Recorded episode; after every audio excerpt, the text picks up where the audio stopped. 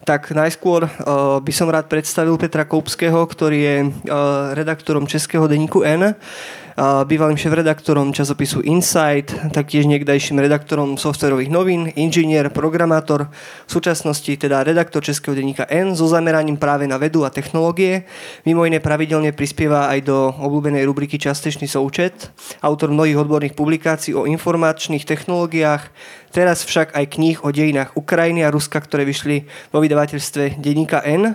A tuto smeruje aj teda prvá otázka, ktorú som si kládol tiež, keď som si pozrel profil a následne prečítal knihy, že vy ako redaktor, ktorý je špeciálne akoby zameraný na vedu a technológie, ste sa rozhodli eh, zostaviť eh, teda najskôr to neboli publikácie, najskôr to boli príspevky v denníkoch, ktoré vychádzali na pokračovanie.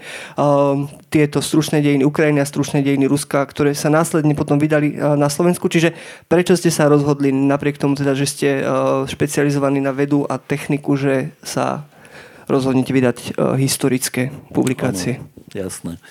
Eh, dobrý večer všetkým. Eh, pozdravím vás po slovensky, lebo čo ste o mne nepovedali je, že som slovenskej mamičky syn, tu z Bratislavy, ale pokračovat budem po česky, protože eh, slovensky většinou nemluvím a kdybych mluvil, tak se obávám, že bych mluvil podobnou slovenštinou, jakou náš bývalý předseda vlády mluvil češtinou.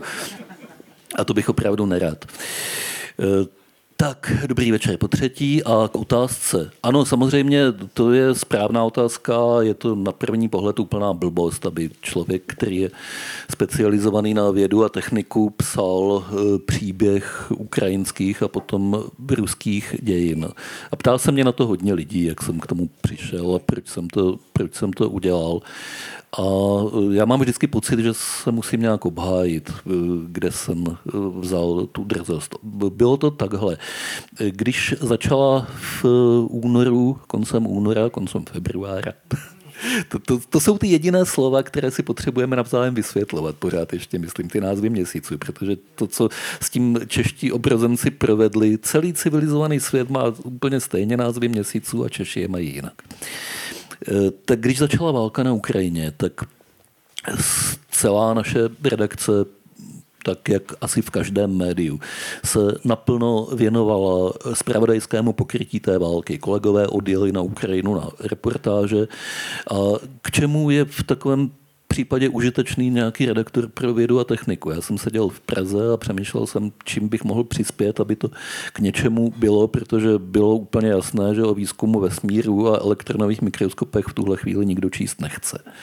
To nikoho nezajímá.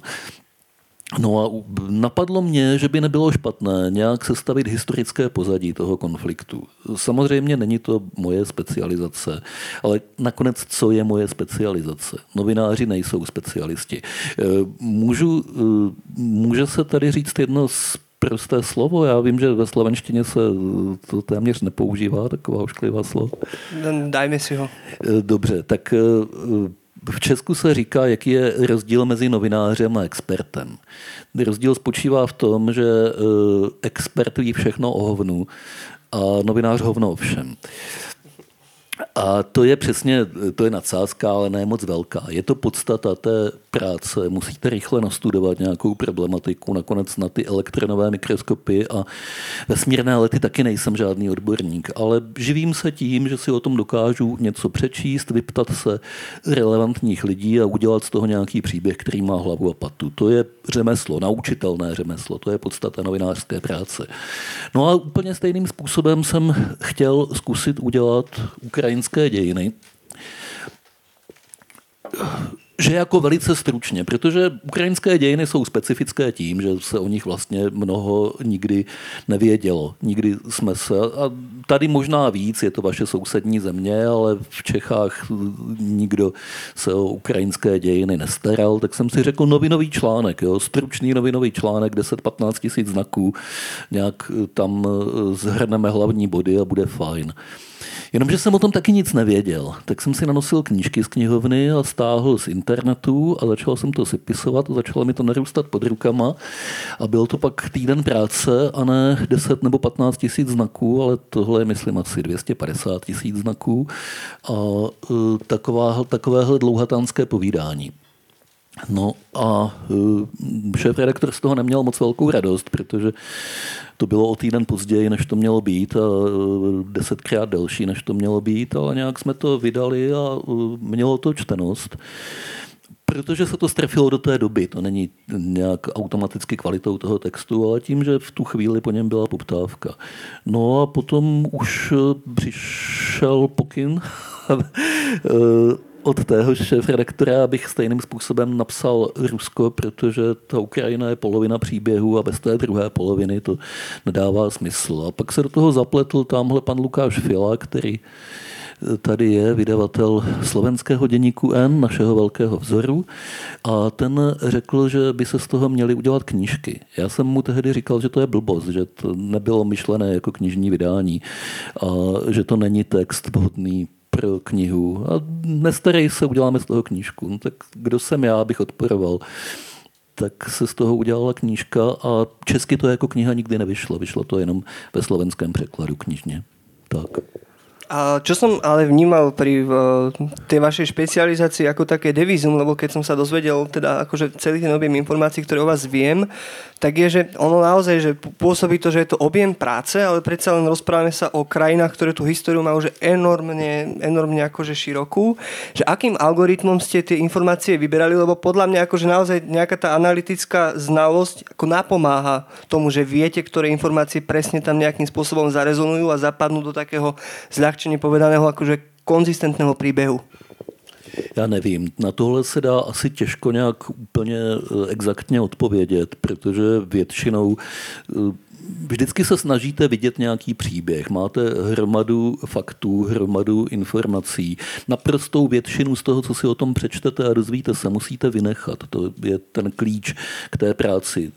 Co nejvíc toho vynechat a nechat jenom to nejpodstatnější.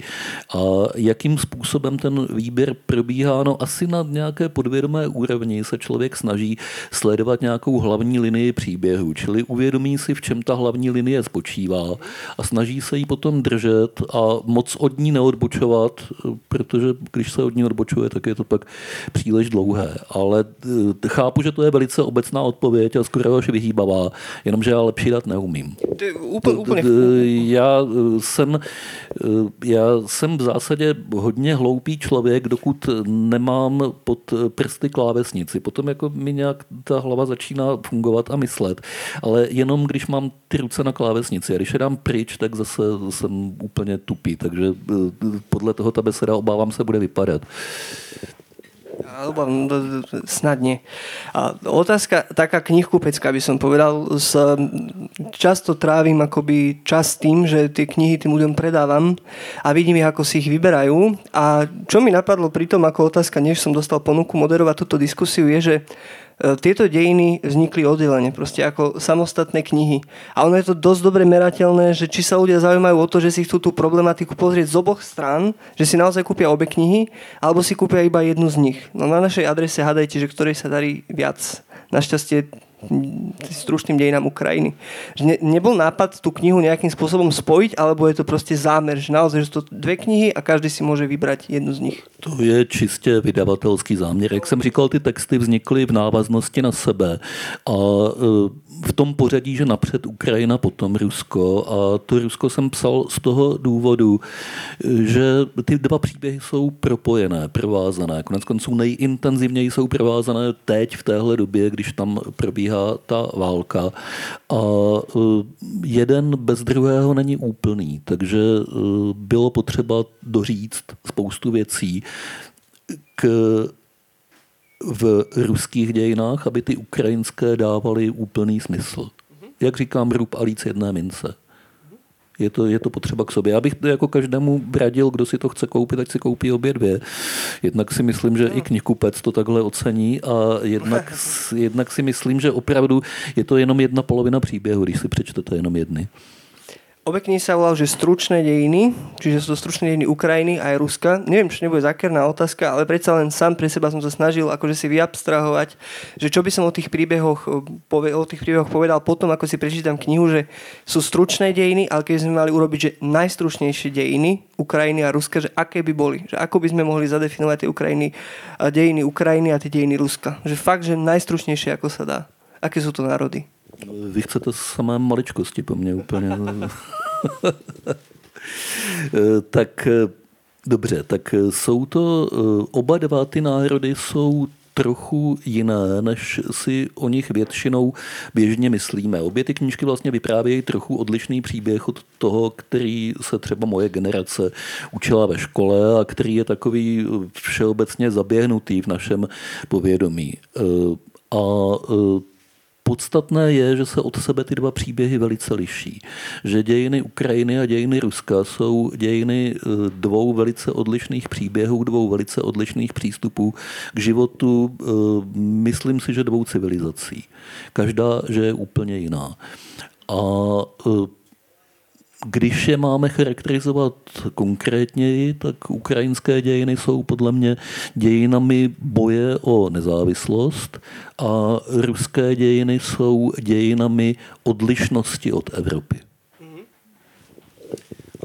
Spomínali ste, že než ste sa do tej knihy pustili, ste si potrebovali nejak nazbierať ten materiál. Čiže pri tých stručných dejinách Ukrajiny je to tam akože tak letmo naznačené, pri tých ruských dejinách tam je akoby, že tá literárny, literárny aparát trošku lepšie pokrytý, že ak to teda si viete spomenúť, že ktoré z tých kníh vám tak pomohli najviac, lebo napríklad, čo ja viem tiež z perspektívy knihkupca, že keď sa píše o ruských dejinách, tak hľadať tam objektivitu je pomerne ťažká úloha niekedy.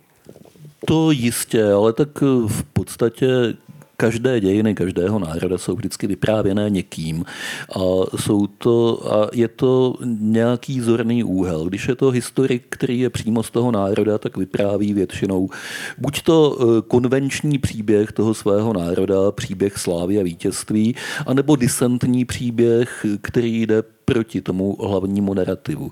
Když je to cizinec, který je od někud úplně odjinut, tak eh, do toho vloží nějaký odstup, ale většinou se taky přikloní k jednomu z těch dvou příběhů. Eh, ruských dějin je eh, v knižní podobě velice mnoho, jedněch i druhých takový, takových i takových. Já jsem se snažil číst eh, po pohledy z obou stran. Patřím ke generaci, která umí rusky a eh, kromě toho jsem v Rusku nějakou dobu eh, strávil asi 10 měsíců svého času, takže mám nějaký, neříkám, že tu zemi znám, to je nesmysl. Oni ji neznají ani Rusové, kteří tam přežijou celý život. Na to je Rusko příliš velké, než aby ho někdo mohl znát, ale mám z něj nějaký pocit, se kterým můžu pracovat. U Ukrajině jsem toho věděl daleko méně a tam jsem si toho musel načíst daleko více. A tam těch knižních zpracování, nějakých definitivních příběhů je podstatně méně. Tam bylo potřeba daleko víc jít do primárních zdrojů, e, dívat se do médií, e, pracovat nějaký s ukrajinštinou, kterou neumím, takže jsem si ji musel překládat, což zase v dnešní době díky automatickým nástrojům není tak složité. A e, prostě to byl trochu náročnější boj o ty informace, ale bylo to o to zajímavější. U toho Ruska je vlastně problém, jak ten příběh postavit, aby nebyl triviální, protože ruské dějiny v té základní dějové linii zná každý normálně vzdělaný člověk v Evropě. Všichni vědí, že byl nějaký Petr Veliký a, a Lenin a Gagarin. To je taková ta linka která je všeobecně známá. Všichni vědí, kdo byl Dostojevský a Tolstoj. A e, tím pádem, e, když o tom píšete, tak riskujete, že budete opakovat, co už napsalo mnoho lidí před vámi a že to bude nuda. E, čili bylo mnohem pracnější tenhle ten příběh postavit tak, aby ten text byl něčím originální, něčím zajímavý, aby bavil i mě, když ho píšu, protože nikoho by nebavilo dělat nějakou kompilaci, opisovat. U té Ukrajiny tohle to bylo snazší, protože to bylo mnohem méně uh, ušlapané pole. Mne sa páčila tá veta, ktorú ste povedali, že mnohí Rusi uh, tie svoje dejiny nepoznajú, lebo na to je Rusko príliš veľké subjektívny pocit, e, zdá sa mi niekedy, že ľudia alebo širšia verejnosť má pocit, že dokonale poznajú akoby problematiku Ruska a Ukrajiny a sa k tomu vyjadrujú a som rád teda, že ste ako v reprezentácii Čiech momentálne. Aký je pohľad na konflikt e, medzi Ruskou a Ukrajinou v Čechách? Momentálne sme videli, že sa tam konajú isté protesty a teda trochu sa tak krivka láme. Od eh, samého začátku eh, války mě eh, velice překvapovalo a těšilo, že v České republice byl velice pozitivní přístup k Ukrajincům, že jsme dokázali velmi dobře přijmout velké množství ukrajinských uprchlíků, kteří přišli do České republiky. Jenom do Prahy jich přišlo skoro 200 tisíc, už tam teď všichni nejsou, ale velká část z nich ještě ano. A já jsem z toho měl strach, protože jsem věděl, jak Češi reagovali v těch předešlých uprchlických krizích a to nebylo nic, čím bychom se měli chlubit. Ale tentokrát to bylo velice dobré a říkal jsem si, že je to jednou výjimečně něco, na co člověk může být hrdý u svého národa. No ale poslední dobou se to kazí. Ale ono se dalo od samého oče- počátku očekávat, že se to bude kazit, protože se dostaví únava protože takový ten pocit okouzlení ze sebe samých, že jsme úžasní, že pomáháme, prostě se vytratí, ten nemůže vydržet příliš dlouho. A protože se začnou projevovat nepříjemné důsledky celé té válečné situace v podobě zdražování energií, v podobě životní nejistoty. A mm, jak asi víte, my máme v Čechách takovou středopravou vládu, která, mm, o které se dá říct ledacos, ale nedá se o ní říct, že by byla příliš sociálně citlivá. Což je v téhle době e, docela nešikovné, že tomu také já doufám, že se trochu proberou ještě a že začnou vnímat problémy a obavy obyvatel. Ale ono to potom končí tím, že opravdu takoví ti lidé, kterým nepřesně z nedostatku lepšího označení říkáme pro ruští trolové, dokážou svolat demonstraci a z těch vyděšených lidí obsadit Václavské náměstí.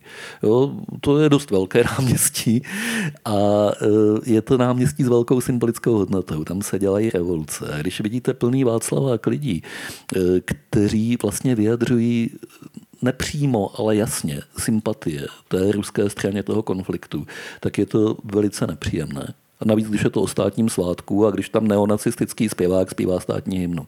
To e, fakt jako nebylo nic pěkného. Takže bylo to na začátku dobré a už to tak dobré není. No, u nás na Slovensku taktiež e, vo vzťahu ku vnímaniu tohto konfliktu vzniká momentálne pomerne paradoxná situácia, pretože tu máme vládnu krízu, ktorú možno, že v Čechách taktiež sledujete. E, súčasná vláda sa ako tomu konfliktu na Ukrajine postavila nejakým spôsobom v zmysle možno podobnom ako u vás, že sa pomohlo Ukrajine, urobili sa isté opatrenia, ktoré mali e, akoby tú agresiu stlmiť ale e, vyzerá to tak, že garnitúra, ktorá sa možno že vystrieda na, ne, na nešťastie, uh, už má ten pohľad uh, na tú Ukrajinu a na celú túto situáciu iný. Aký signál si myslíte, že môže vyslať um, do Európy zkrátka takáto výmena, že naraz príde niekto, kto povie, že by tam neposlal ani náboj? Tak ještě se to nestalo. Že? Ještě se to nestalo. To předbíháme trochu událostem. Nevím, ta skepse vůči neochota nějak výrazně podporovat Ukrajinu je konec konců v Evropě běžnější než ochota. Je to velice dobře dáno eh, geografií. Ti, kdo jsou blízko tomu konfliktu, tak eh, toho vnímají i jako vlastní ohrožení a snaží se, snaží se pomáhat eh, proti agresorovi. Pobaltí, Polsko, Slovensko, Česko. Naprosto jasný pocit a, a daný vlastním národním zájmem. To není jenom proto, že uh, chceme pomáhat, ale chceme i pro sebe bezpečí a víme o tom, že ho nedosáhneme tím, že skloníme hlavu a budeme se bát. A v západní Evropě je to trochu jinak. Tam jsou od toho konfliktu daleko, necítí se, nikdy se necítili Ruskem v tomhle smyslu bezprostředně ohroženi a spíš přemýšlejí o tom, co bude, když nebude ten plyn a když nebudou obchodní kontrakty s Ruskem a tak dále. A to samozřejmě se nedá taky úplně podceňovat. Pro spoustu lidí je to obrovský průšvih. Nepříjemno, ne nepříjemnost, průšvih. Nebezpečí. No a um, já nevím, no, já si myslím, že uh, v Evropě uh, budou možná rádi, když uh, z toho tvrdšího postoje tyhle východní země sleví, že je to naše škoda a naše chyba. Nemyslím si, že nám to bude někdo vyčítat v Německu nebo ve Francii, jestli jste to myslel takhle. Keď hovoríme o tých otázkach západu, že západ je ďaleko a nejakým spôsobom ho to až tak akože bytostne nezaujíma, tak uh, vidíme, že v Amerike proste uh, je momentálny prezident Biden. Myslíte si, že nejakým spôsobom pomohlo Putinovi k jeho sebavedomiu aj to, že vidí v Amerike prezidenta, ktorý z jeho perspektívy je slabším prezidentom? Z jeho perspektivy, podotýkám. Pomáhá to ruské propagandě. Nevím, jestli vysloveně Putinovi a těm, kdo jsou nuceni uvažovat víceméně realisticky, když je otázka, kdo tam vlastně dneska uvažuje realisticky při tom všem, co se děje. Ale ruské propagandě to určitě pomáhá, protože mohou vykreslovat amerického prezidenta jako sešlého starce, který eh, rozhodně není schopen takových sportovních výkonů jako jejich vlastní prezident a tak dále. A v té mačo kultuře, která je pro Rusko typická, tohle hraje velikou roli. Čili oni se, si mohou z něj dělat legraci, že je fyzicky eh, slabý, neschopný a to v Rusku hraje, to má veliký význam. Jim to přispívá k tomu eh, narrativu té propagandy a k sebevědomí, ale myslím si, že to je tak všechno, co to znamená, že eh, ve skutečnosti nakonec jde vždycky o střed nějakých skupin lidí, kteří řídí tu jednu nebo druhou zemi, že personifikovat to jenom do vztahu Biden-Putin není úplně přesné. No, vo vašej knihe taktiež píšete, že aj ste to teraz práve vyslovili, že ten Putin si robí imič takého mačistického pouličného bitkára. Čítal som aj takú knižku od e, Marka Galeotyho, že musíme si pohovoriť o Putinovi, kde rozpráva, že on naozaj akoby, že do tej vlády často infiltroval ľudí z jeho judistických kruhov, čo je absolútne bizarná situácia. Ale taktiež vidíme, a podľa mňa to vidí aj bežný Rus, že akože momentálne sa tá vojna na tom Putinovi a aj na tom jeho zdravotnom stave podpísala písala. Boli isté teórie, ktoré akože spochybňovali jeho zdravotný stav, že je to schopný viesť, ale vidíme taký nielen ten fyzický, ale aj osobnostný prerod od začiatku vojny na tom Putinovi. Podpísala sa tá vojna na ňom. Teda aj... Já si myslím, že se na něm podepsali už ty dva roky toho covidu a té izolace. A mm, dokonce si myslím, že to spolu nějakým způsobem souvisí a že ty dva roky té izolace přispěly k tomu, že definitivně ztratil kontakt s realitou. A proto možná ta válka vypadá tak, jak vypadá. Je to diktatura, je to země, kde ten jeden člověk má opravdu velké zásadní slovo, jeho podřízení se ho bojí. Bojí se mu namítnout, že to, či on rozhodnutí je špatně. Tajné služby mu říkají ne to, co reálně zjistili, ale to, co si se domnívají, že on chce slyšet. To je všechno strašlivě nebezpečná situace ve chvíli, kdy je válka kdy jedna z těch válčících stran je jaderná velmoc. Spomínali sme, že vláda jedného muža, ktorý stojí nad celou krajinou. Momentálne taktiež vidíme obraz, že isté národy sympatizujú akoby s nejakou možnosťou mať proste vodcu autoritatívneho. Že čo, sú, čo sú také príčiny, že sa tak akože zľahka vraciame k týmto sympatiám k autoritárským režimom v súčasnosti? A koho myslíte tím my v té otázce? Třeba Slováci a Češi? V, akože keby sme, keby sme to zobrali v otázke um, také zo širšieho hľadiska, že politického, tak uh, áno, vieme proste o minulosti bývalej vlády. Napriek tomu sme ochotní, teda nehovorím za, za seba, ale ani za môj nejaký okruh, že ochotný odpustiť isté prešlapy, ale vieme, že tam príde niekto, kto zase bude schopný buchať do stola a takýmto spôsobom rozhodovať. No protože ona to vůbec není hloupá politika dělat tu mačistickou politiku. V každé společnosti podle mě je eh, dost rozsáhlá vrstva lidí, které tohle to imponuje, které se to líbí. Tady v té postkomunistické střední a východní Evropě, ať ji budeme nazývat jakkoliv střední, východní, to je jedno, prostě tady, kde my všichni spolu žijeme, e, to funguje ještě o trochu více než let kde jinde.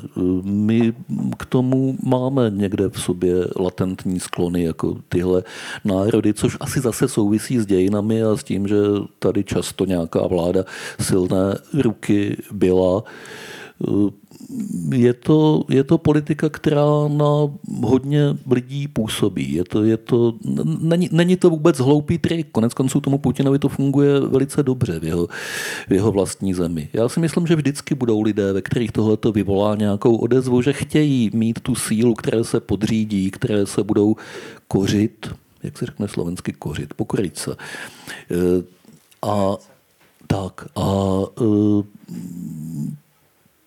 tomu se, já si dokonce myslím, že to je nějaký základní sklon lidské povahy a že občanská společnost, demokracie, to z lidí postupně dostává ven a tam, kde se uchytila dobře a dlouho, lidé získali vlastní sebevědomí, že mohou fungovat sami za sebe, že si mohou rozhodovat o svém osudu, že nepotřebují a nechtějí být závislí na nějakém silném vůdci, tak eh, tam se to posunulo, no a tady u nás se to sice taky trochu posunulo ve srovnání s Ruskem určitě, ale pořád ne tolik.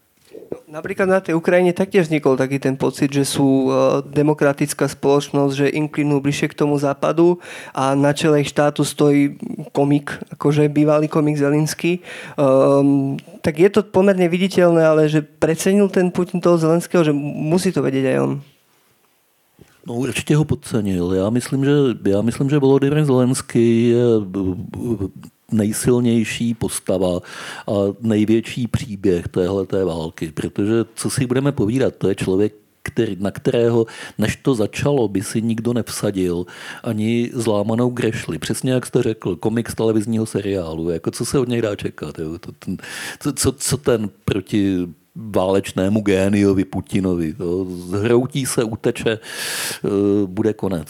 Jo? A podívejte, co udělal. Jo, kdyby, to, kdyby tam nebyl on, kdyby tam byl kdokoliv jiný, když si představíme ty předchozí představitele Ukrajiny, když to vezmeme pospátku od Porošenka, Timoščenkovou, Juščenka, Janukoviče. Kdyby tam byl kdo, kdokoliv z nich, tak by to dopadlo pro Ukrajinu mnohem hůř. Tohle je člověk, který, ano, je to herec, ale on to vzal jako svou životní roli, největší roli, jakou kdy dostal herec v 21. století kdekoliv na světě.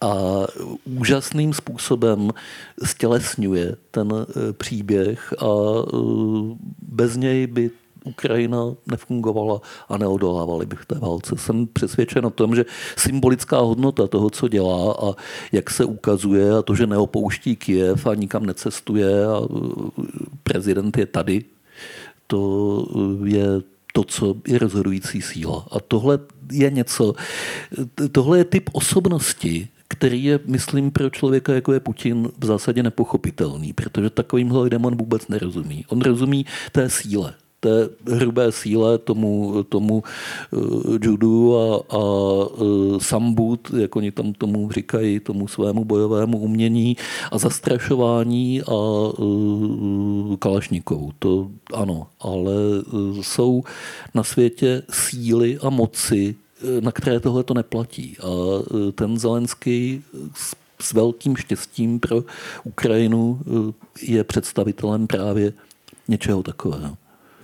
Tá sila je taký uh, druhý faktor, ktorý je vlastne zaujímavý na tomto konflikte, pretože vidíme ten spôsob uh, vedenia vojny Vladimíra Putina a aj z pohľadu analytikov vojenských je to akoby pomerne zastaralý spôsob vojny.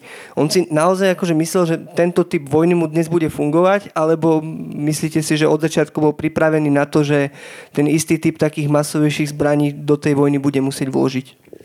To já nevím, já nejsem vojenský jistý, analytik, jistý, jistý. Ale, ale eh, já z toho mám pocit, že celý svět eh, přecenil eh, sílu a možnosti ruské armády a že do toho celého světa, který to přecenil, eh, spadá i Putin a ta ruská armáda sama.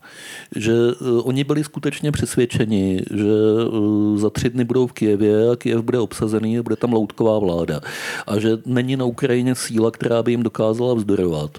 A to, že se jim to nepovedlo, to je nejenom zásluha Ukrajinců, že se nelekli, ale je to taky důsledek toho, že ta ruská bojová síla není zdaleka tak schopná, jak oni se domnívali, že ta armáda není morálně připravená na to, aby eh, velkou válku vedla. Oni počítají s tím, že si dupnou, eh, protivník se jich lekne a bude vyhráno. A když se tohle to nestane a musí opravdu bojovat, tak se ukazuje, že s tím mají veliké problémy.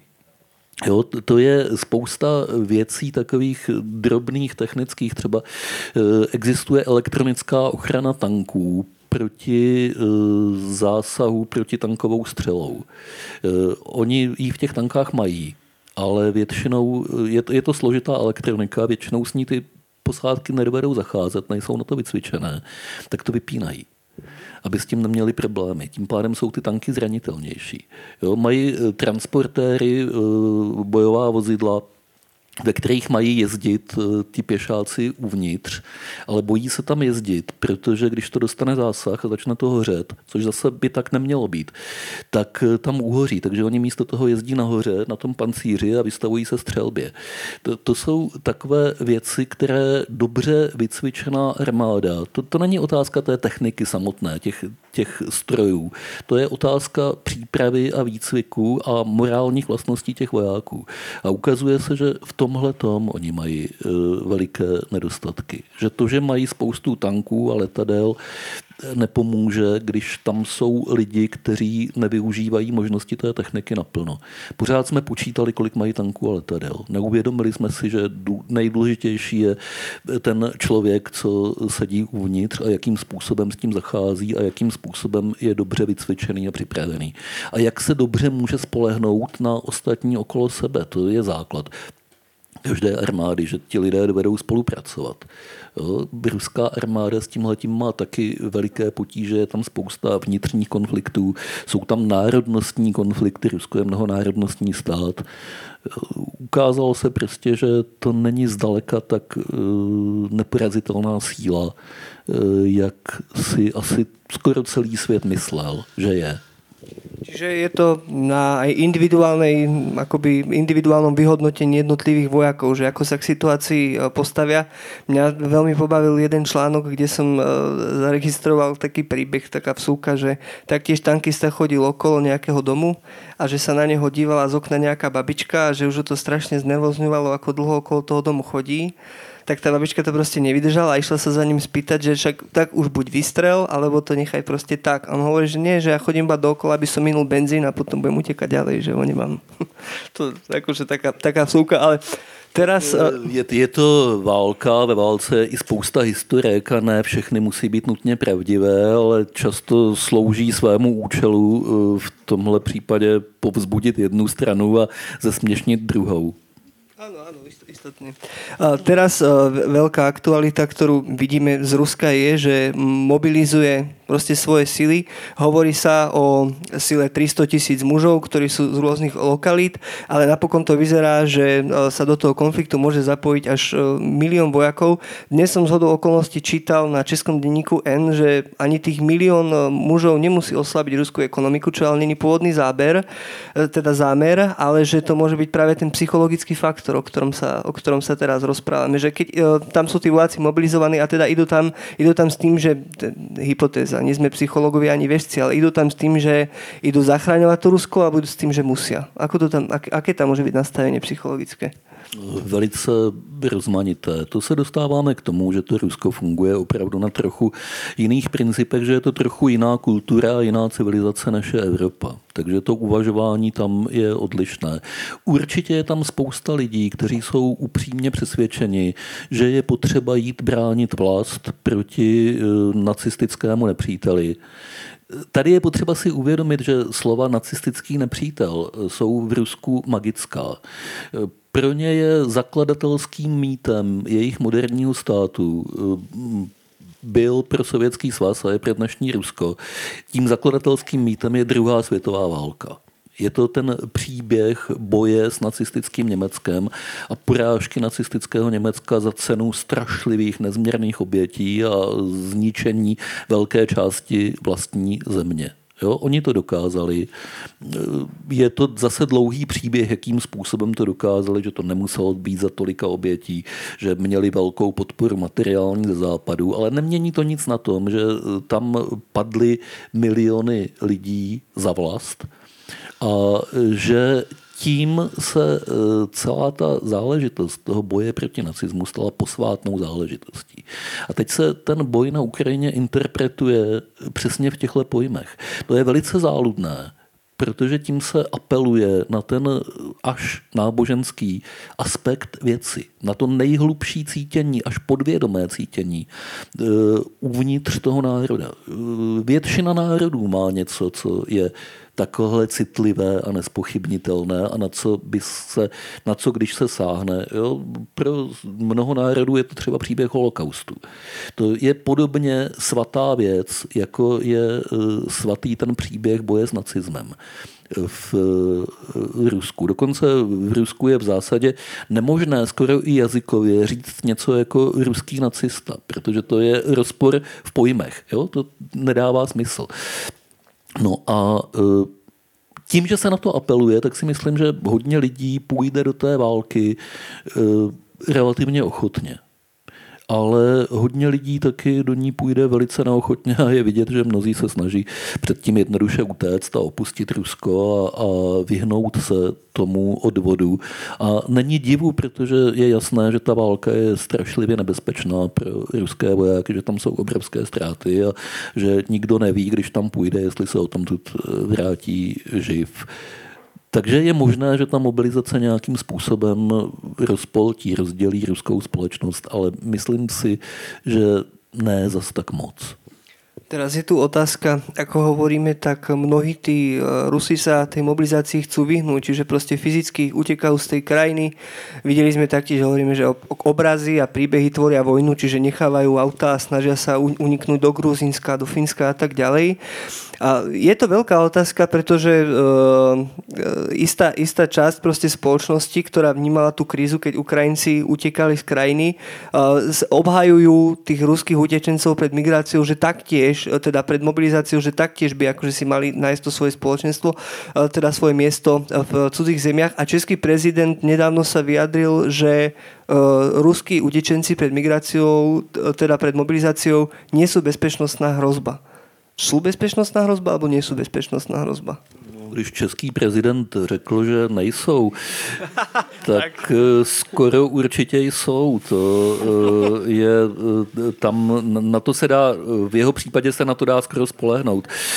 Ale spíš jako si myslím, že otázka je, jestli s nimi máme mít soucit, jestli je to nějaká naše humanitární povinnost jim pomáhat, nebo jestli máme být tvrdí a říct, je to váš problém, vyžerte si to. Jo? A tohle je hrozně těžká otázka, protože na ní není dobrá odpověď. Jo? Neřešme, jestli je to bezpečnostní riziko, řešme, co je nějaký morální závazek v takovéhle situaci. Já jsem tak na Slovensku na třetí debatě, byl jsem předevčírem v Prešově a včera v Košicích a vždycky jsem tam dostal tuhle otázku. Pochopitelně, lidem to běží hlavou nikdo na to nemá jasnou odpověď. Já jsem na to vždycky odpověděl stejným způsobem. Řekl jsem, že já za sebe eh, bych jim ten azyl dal, protože je mi líto. Ale mně se to lehko říká, protože za to neodpovídám nerozhoduju to. A kdybych byl, když si představím tu fantaskní konstrukci, že bych byl v pozici toho, kdo o tom rozhoduje, tak bych byl nucen zapojit nejenom ten soucit a sentimentalitu, ale nějaké velice racionální uvažování a musel bych si položit otázku, a jak je rozlišíme, ty dobré a ty špatné jak, jak eh, budeme rozhodovat o tom, kdo nese nějakou vinu a odpovědnost a kdo opravdu si zachraňuje život útěkem. A dojdeme k tomu, že to nejde, že to neumíme, že se to naprosto nedá zvládnout. Jo? Čili eh, i kdybychom jim chtěli nějak pomoci a rozstřídit ty dobré od těch špatných, tak v tuhle chvíli neexistuje možnost, jak to udělat. Obávám se. Neumíme to. To, je jedna otázka, to je bezpečnostná, teda eh, ohľadom týchto ľudí, ktorí utekajú pred mobilizáciou. A druhá otázka, oveľa fatálnejšia a radikálnejšia je, eh, ja som si všimol aj medzi vašimi aktivitami, že tesne potom, ako tento konflikt začal, tam bol nejaký článok, ak sa nemýlim, eh, preložený, ktorý sa týkal akoby jadrovej hrozby. Keď sa začal tento konflikt na Ukrajine, bola to jedna z vecí, ktoré vám šli prvé hlavou, že naozaj, že tento konflikt môže vyústiť až do niečoho takéhoto, ako je použitie jadrových zbraní? No, na začátku, když to začalo, tak bych řekl, že určitě ne. Ale v tuhle chvíli máme dva problémy. Jeden je ten, že Rusům se očividně nedaří. A v jejich kultuře, v jejich pojetí civilizace je to nepřijatelné, aby se jim nedařilo. To je něco, co ohrožuje eh, smysl existence té země, protože kdyby nějakým způsobem jasným, nepopiratelným tuhle válku prohráli, tak to pro ně bude morálně strašlivá katastrofa. A uh, Druhá věc, kterou jsme se dověděli a nevěděli jsme ji na začátku tak docela jistě, jak velký cvok Putin je. A když se tyhle ty dvě věci sečtou dohromady, tak já se obávám, že s tím musíme dneska počítat jako s reálnou možností že ty jaderné zbraně aspoň v nějakém malém rozsahu použijí. E, pořád si myslím, že je to nepravděpodobná možnost. Pořád si myslím, že bychom neměli propadat panice a začít polikat e, jodit draselný a takové věci, ale e, jsem nucen připustit, že o tom musíme přemýšlet jako v realitě. V Americe mají takový systém takzvaných predikčních trhů. To je docela zajímavá věc. Tam si mohou, tam, tam lidi v podstatě odhadují budoucnost a aby to bylo zajímavější a aby nemohli jen tak plácat, tak eh, na to uzavírají finanční sázky. A funguje to jako prodej vlastně kontraktů, odhadů budoucnosti, v tuhle chvíli, a většinou je to tak, že je to vlastně taková kolektivní inteligence, k wisdom of crowds, moudrost davů. A e, většinou to funguje velice dobře jako predikce mezinárodních událostí. V tuhle chvíli pravděpodobnost e, jaderného konfliktu do konce roku 2023, tam vždycky to musí být přesně specifikováno, protože když se sázíte, musí být jasně definováno, o co se sázíte, tak je tam 13% na tom největším predikčním trhu. Ještě před měsícem byla 1,5. Oh. Zaznelo, že e, Putin je teda cvok, čo si pomerne akože zodpovedne všetci všímame. A už sa čoraz viac akoby špekuluje o tom, teda špekuluje, už sa aj pomerne nahlas hovorí o tom, že existuje možnosť, že na toho Putina bude proste spáchaný nejakým spôsobom atentát znútra. Jedna časť tej otázky je, že či vôbec niečo také, akoby ten systém okolo Putina si pripúšťa ako atentát na Putina. A druhá časť otázky by bola, že čo by bolo po Putinovi. Ešte raz, nie sme vešci, ale ako by to mohlo vyzerať. Vieme, že druhým takým kriklúnom, ktorý je až tak významný, je bývalý prezident Medvedev, ktorý pomerne zodpovedne kopíruje to, čo hovorí on. Já si myslím, že v tuhle chvíli Rusko funguje takovým způsobem, že když tam nebude Putin, a ať se to stane z jakéhokoliv důvodu, tak tam bude nějaký jiný Putin. Bude to člověk, který v zásadě bude fungovat velice podobným způsobem. Možná, že by nějaký jiný vládce Ruska se pokusil svalit vinu na toho předešlého a z té války nějak vycouvat. Ale rozhodně by to nebyla změna k demokracii a k nějaké otevřenosti a, a k tomu, že bychom tomu Rusku mohli důvěřovat. To se podle mě nestane. Může se tam změnit mocenská garnitura, stalo se to v ruských dějinách a v dějinách Sovětského svazu několikrát i násilnou cestou, ale nestane se to, že by se změnila ta země. Čili když tam nebude Putin, tak pro nás to stejně žádnou velkou výhodu mít nebude. Ešte by som sa opýtal pár takých otázok, ktoré sú možno, že trochu takým odskočením, ale zaujímajú ma akoby z pozície aj toho, že sa rozumiete tým informačným technológiám, tak veľká téma podľa mňa je, že Rusko a internet. A, a, a Rusko a mladí ľudia. Že čo zažívajú mladí ľudia v Rusku, keď sú odstrihnutí od e, sociálnych sietí, ktoré my tu považujeme za bežné? Tak oni nejsou úplně odstřihnutí od sociálních sítí. Oni můžou pořád, eh, jsou odstřihnutí od Facebooku, Twitteru, Instagramu v tuhle chvíli. Eh, v Rusku ale nejpoužívanější je sociální síť Ruska v kontaktě, která bez problémů funguje dál. Sice teď se zrovna stalo, že Apple jim eh, vyhodil aplikaci z App Store, ale to není žádný problém, můžou to používat přes webový prohlížeč, mobilní verzi. Eh, a to je pro ně eh, ve smyslu takové té nezávazné komunikační platformy, takového toho společenského plácání, to je pro ně ta nejzákladnější v kontaktě.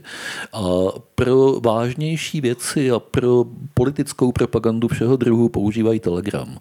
Telegram eh, je trošku jinak fungující, pro ty, kdo to neznáte, většina z vás to asi ale zná, trošičku jinak fungující eh, platforma komunikační, než je Facebook nebo, nebo Twitter. Eh, základem tam jsou diskuzní skupiny, do kterých se přihlašujete, dostáváte potom zprávy, které tou skupinou chodí.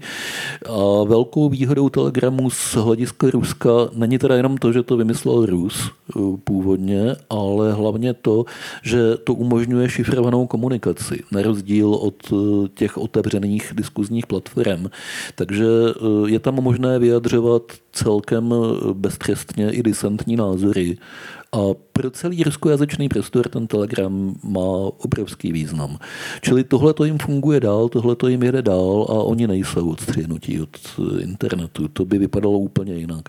A odstřihnout je nemůže a neodstřihne Západ, odstřihnout by je mohla jejich vlastní vláda, dělali v tom směru nějaké pokusy, jestli by to bylo technicky zvládnutelné, ale zatím k tomu nepřikročili. Jestli k tomu přikročí, tak se úplně změní situace, ale zatím se to nestalo.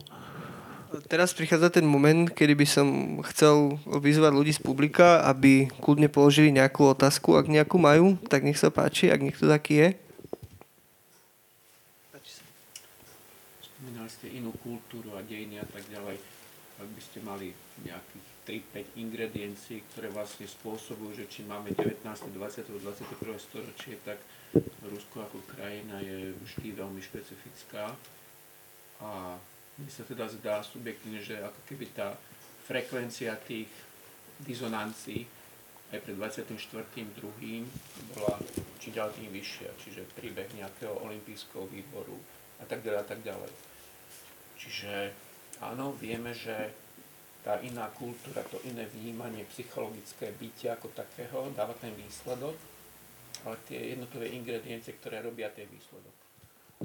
Z čeho se ten hlavní rozdíl skládá? No, eh, když si vezmeme, porovnejme si dějiny Ruska a dějiny Evropy. Můžeme to takhle říct zeměpisně, samozřejmě Evropské Rusko do Evropy patří, ale rozlišme to na eh, oblast, řekněme, latinské evangelizace, což jsme my, a oni jako ten e, protiklad. Ten největší rozdíl, který vlastně trvá od raného středověku a platí ale dodnes kontinuálně, je ten, že ruský vládce e, byl majitelem té země, vlastníkem. Jo, e, celá Evropa stojí, e, je dědicem Říms, Říma, římské civilizace, včetně římského majetkového práva. Majetkové právo je něco, co je velice důležité pro svobodu a nezávislost lidí a e, tady se vždycky nějakým způsobem uznávalo ne dokonale, ne bez problémů, pochopitelně vždycky silnější brali slabším a Dělá se spousta nespravedlností, ale vědělo se aspoň, že to jsou nespravedlnosti. Bylo to něco, co bylo proti pravidlům. Druhý podstatný rozdíl je ten, že Evropa e, vychází z rovnováhy sil a moci mezi světskou mocí a církví, mezi císařem a papežem. E, v Rusku tohle nikdy nebylo. Tam vždycky hlava státu byla hlavou církve, v tomto směru oni jsou dědici Byzance východořímské říše. A Tohle jsou strašně podstatné rozdíly. Známe slovo samoděržaví ruské a málo kdy jsme přemýšleli o tom, co to přesně znamená. Ono opravdu to znamená to ten doslovný význam. Sám držit, on, on sám jeden ten car vlastní. Někdy až v polovině 19. století se v Rusku udělali první pokusy formálně nějak odlišit osobní majetek dcera a cerské rodiny od majetku státu.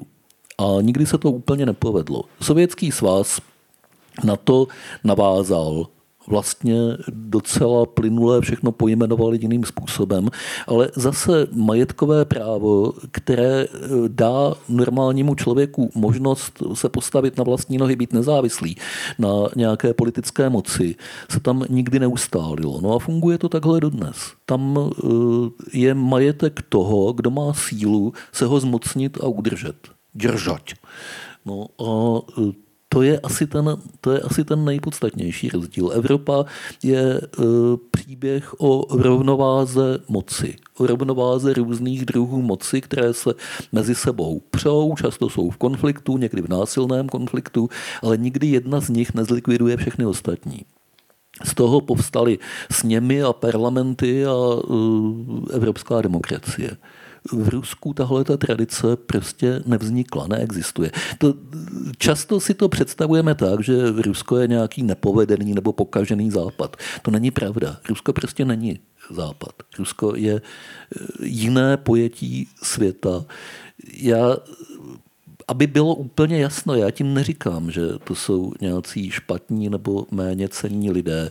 Já tím jenom říkám, že jsou to lidé, kteří jsou součástí jiné kultury, jiného nastavení mysli. A dokud si to neuvědomíme, tak je budeme pořád chápat špatně a nebudeme si uvědomovat jejich motivace a nebudeme umět ani předvídat to, co nejspíš udělají v budoucnu.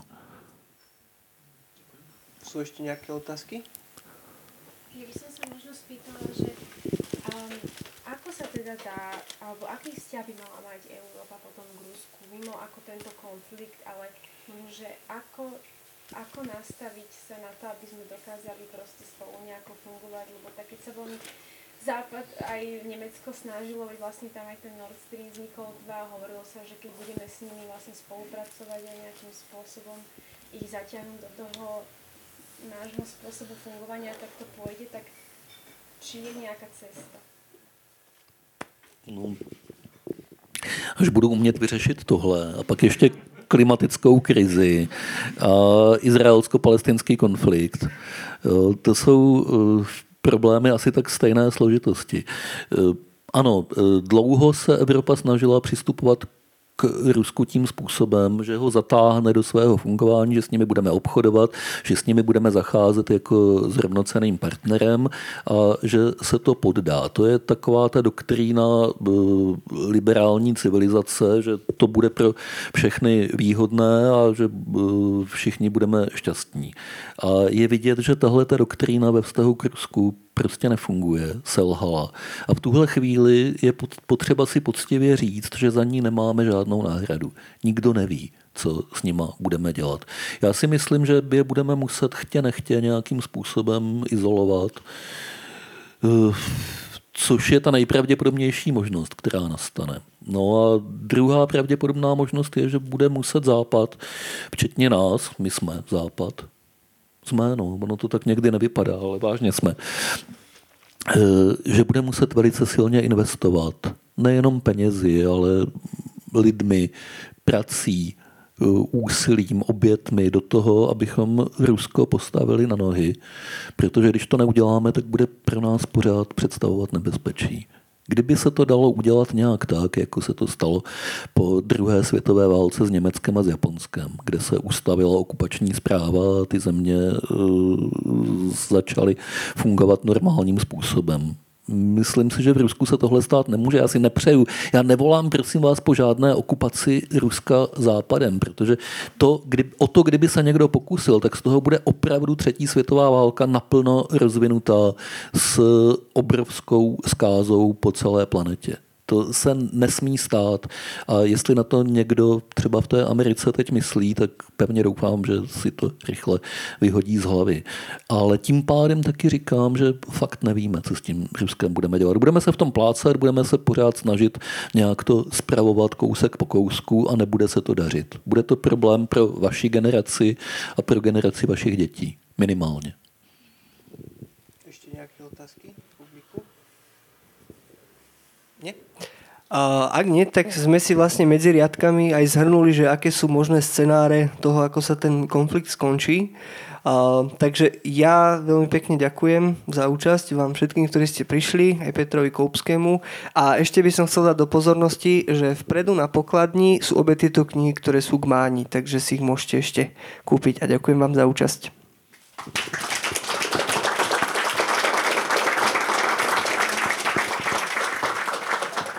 Ďakujem veľmi pekne za pozvanie.